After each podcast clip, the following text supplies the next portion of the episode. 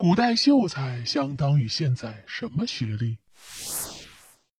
一提起秀才，大家脑海里就会浮现穷秀才、酸秀才，还有《武林外传》里的吕秀才形象。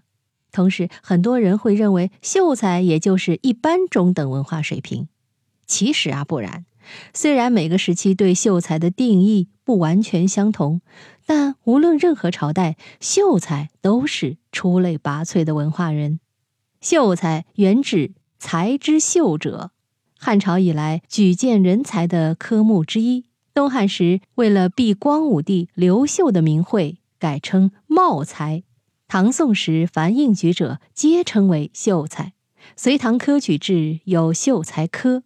隋文帝是科举制的开创者，废弃举荐制，用考试的方法选人才，考试极为严格。隋代考取者不过十人。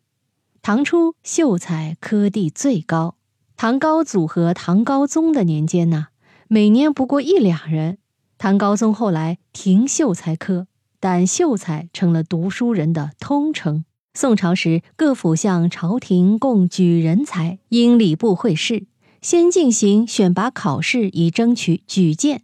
但不论你选没选上，都称为秀才，所以才有不第秀才之说。大家看《水浒传》呢，都知道王伦是个不及第的秀才，又称他白衣秀士。白衣秀士并非是说他喜欢穿白衣服哈，而是因为他不及第，无功名。就是一白丁。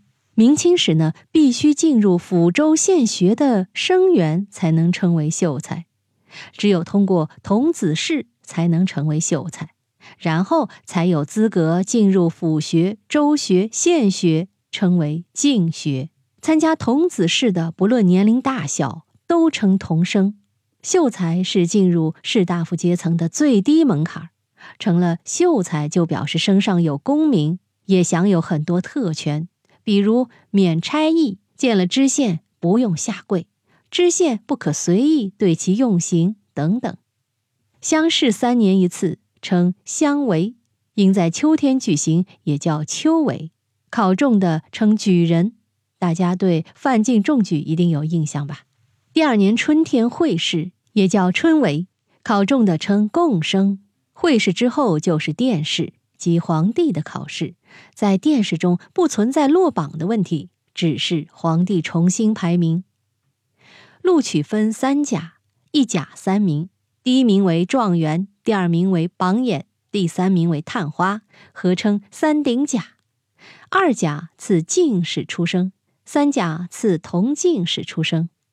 现在呢，再归纳一下三个级别的考试：乡试第一名称。解元会试第一名称会员，殿试第一名称状元。如果三场都是第一名，就是连中三元。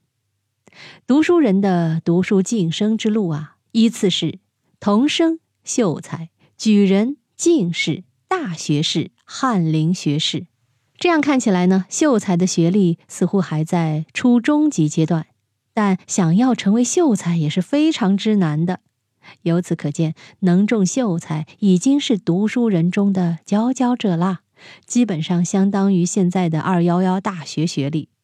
也有人说，秀才相当于初中学历，换算到现在，相当于五十年代的初中学历差不多。但是你要想啊，那是一个村也没两个初中生，而现在的初中生早就不值钱了。所以啊，我们看这个秀才的程度啊，要和历史相结合。在大部分人都目不识丁的古代，秀才就是一家的骄傲，甚至是全村全县的骄傲啊！好，密室里的故事，探寻时光深处的传奇，下期咱继续揭秘。